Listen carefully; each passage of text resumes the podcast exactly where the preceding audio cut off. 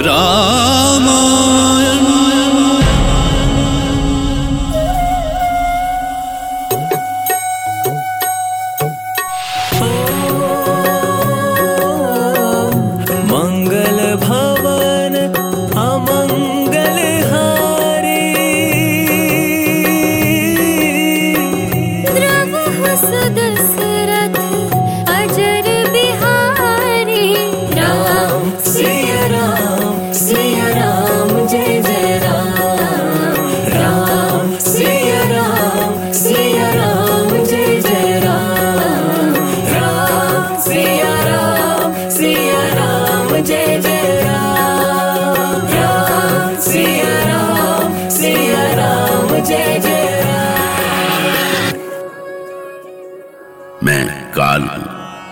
महाराज दशरथ और गुरु वशिष्ठ सहित सभी बाराती अयोध्या पहुँच गए थे। अपने चारों पुत्रों को अपनी दुल्हनों के साथ देखकर कौशल्या, सुमित्रा और केकई की खुशी संभाले नहीं संभलती थी। सभी माताओं ने बहुओं की आरती उतारी और रघुकुल की रीति के अनुसार राजमहल में वधु प्रवेश हुआ।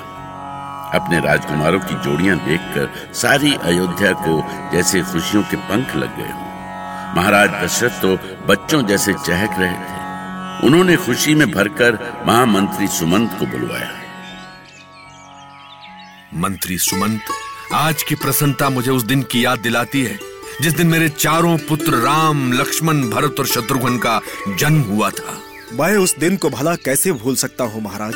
वर्षों के बाद अयोध्या में इतना बड़ा उत्सव हुआ था और आज भी वैसा ही दिन है। पूरी अयोध्या उल्लास से भर गई है। लोगों की खुशियाँ थामे नहीं थमती। प्रजा के लिए राजकोष खोल दिया जाए। पूरे सात दिन तक अयोध्या में उत्सव मनाया जाए। अवश्य महाराज प्रजा तो इसी घड़ी की प्रतीक्षा कर रही है। वो इस उत्सव को अपने जीवन का सबसे बड़ा उत्सव बना देना चाहती है। आपकी आज्ञा का पालन होगा। बाजो रे बाजो रे बाजो रे। बाजो रे बाजो रे बाजो रे। बाजो रे बाजो रे बाजो रे बाजो रे बाजो रे बाजो रे राम सिया संग अयोध्या राम सियावर राम कहाए। राम सिया संग अयोध्या राम सियावर राम कहाए। गलिया दुल्हन सी साजो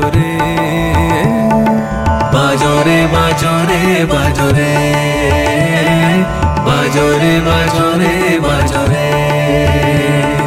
बाजो रे बाजो रे बाजो रे बाजो रे बाजो रे बाजो रे बाजो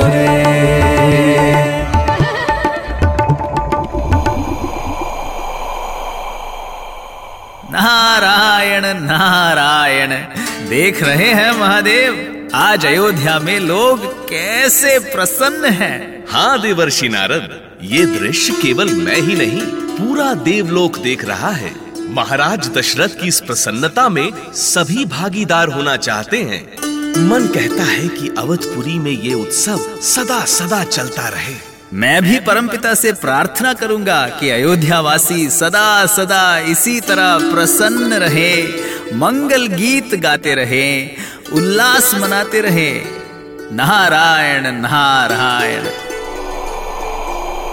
अयोध्या में कई दिनों तक उत्सव चलता रहा। ऐसा लग रहा था कि जैसे कि साक्षात स्वर्ग पृथ्वी पर उतर आया हो। और आज ही क्यों, जिस क्षण राम लाला ने अयोध्या में चरण धरे थे, उसी क्षण से अयोध्या सुख, शांति और धन धान्य से भर गया था। इधर राजमहल में राजा दशरथ सहित तीनों रानियाँ अपनी बहुओं को देखकर सदा आनंदित रहती सीता सहित अन्य तीनों बहुएँ महाराज दशरथ सहित माताओं की सेवा में लगी रहती। जब समय मिलता, वे अपने पतियों के मन को भी रिझाती आइए माँ, दिन भर के कामों से आप थक गई होंगी। आपके पाँव दबा दूँ? नहीं सीता, भला तुम जैसी बहुओं के होते हुए मुझे कैसी थकान? तुम अपने कक्ष में जाओ, राम तुम्हारी राह देख रहे होंगे। आपके होने से ही तो हमें राम मिले हैं, माँ। इसलिए सबसे पहले आपकी सेवा ही हमारा कर्तव्य है। हमसे अपनी सेवा का ये अधिकार ना छीनिए। तुमसे कोई नहीं जीत सकता, सीते। आपकी सेवा करने के लिए हमें चाहे जीत मिले या हार, हमें दोनों स्वीकार हैं। कितने सुंदर संस्कार पाए हैं तुमने। मेरे पास आओ बहू। मन कहता है कि कितनी बलाएँ ले लूँ तुम्हारी। है ईश्वर। मेरी बहुओं को किसी की नज़र ना लगे, किसी की भी। अपनी पुत्रियों को कैसे सुंदर संस्कार दिए थे महाराज जनक और महारानी सुनैना? ने बहुओं के इन संस्कारों को देखकर माताएँ फूली नहीं समा रही थी। वो घड़ी घड़ी उनकी बलाएँ लेती रहती थी। अयोध्या में सब कुछ सुख से बीत रहा था। तभी एक दिन एक सैनिक ने भरत के मामा के आने का समाचार महाराज दशरथ को सुनाया।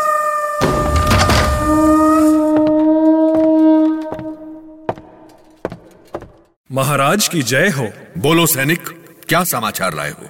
महाराज कैकेय नगर के राजकुमार युधाजीत पधारे हैं। वे आपसे मिलना चाहते हैं। क्या? कई राजकुमार युधाजीत आए हैं? जाओ और उन्हें सम्मान के साथ ले आओ। जो आज्ञा महाराज। इस खुशी के अवसर पर कैकेय के राजकुमार का अयोध्या आगमन। क्या कारण था उनके आने का? क्या उनका आना विधि का कोई ऐसा विधान था जो काल की गति बदल सकता था? अयोध्या नरेश महाराज दशरथ को युधाजीत का प्रणाम स्वीकार हो। आइए आइए राजकुमार युधाजीत क्या कई राज में सब कुशल तो है ना? हाँ महाराज वहाँ सब प्रसन्न है। किंतु हमारी माँ कुछ दिनों से अस्वस्थ हैं। यदि कई कई पुत्र भरत कुछ दिनों के लिए वहाँ आ जाते तो उन्हें अच्छा लगता। भरत को देखते ही उनके मुख पर मुस्कान आ जाती है। अवश्य अवश्य क्या कहे कुमार? वे अवश्य जाएँगे। मंत्री व सुमंत राजकुमार भरत को ननिहाल भेजने की तैयारियाँ की जाए। जैसी आज्ञा महाराज।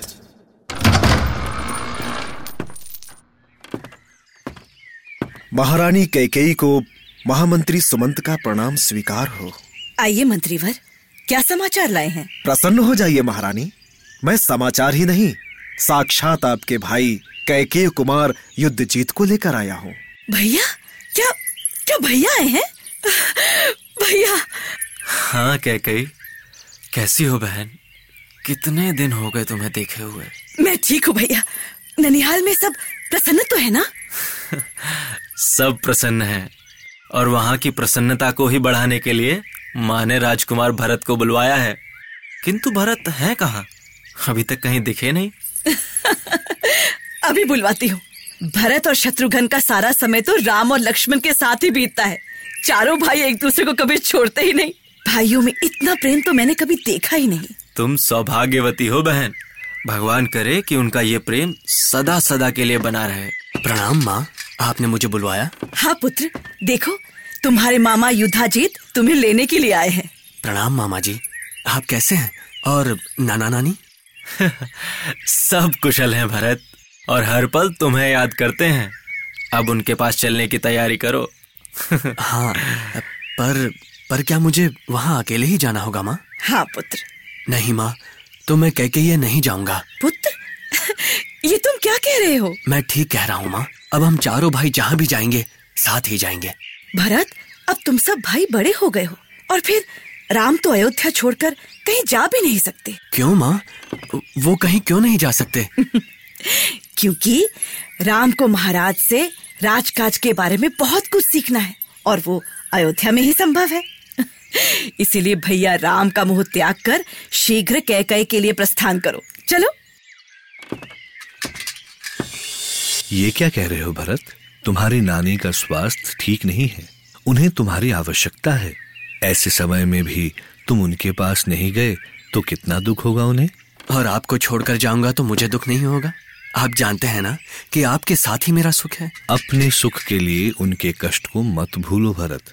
जाओ वो तुम्हारी प्रतीक्षा कर रही हैं। ठीक है भैया यदि आप कहते हैं तो मुझे जाना ही होगा। पर पता नहीं क्यों मुझे अंदर से भय सा लग रहा है। लग रहा है जैसे मैं किसी को हमेशा के लिए छोड़कर जा रहा हूँ। चिंता मत करो भरत मैं चोरी चोरी तुम्हें छोड़कर कहीं नहीं जाऊँगा। अब जाओ देखो बाहर रथ तुम्हारी प्रतीक्षा कर रहा है। जाने क्यों भरत के मन में अनजाना सा डर समा गया था, पर उन्हें अयोध्या छोड़कर जाना ही पड़ा। किसको पता था कि जिस अयोध्या में लगता था कि खुशियाँ कभी खत्म नहीं होंगी, वहीं एक अनहोनी द्वार के पीछे घात लगाए बैठी है।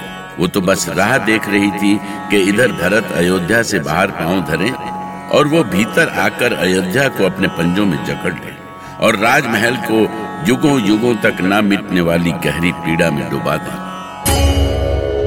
रामायण।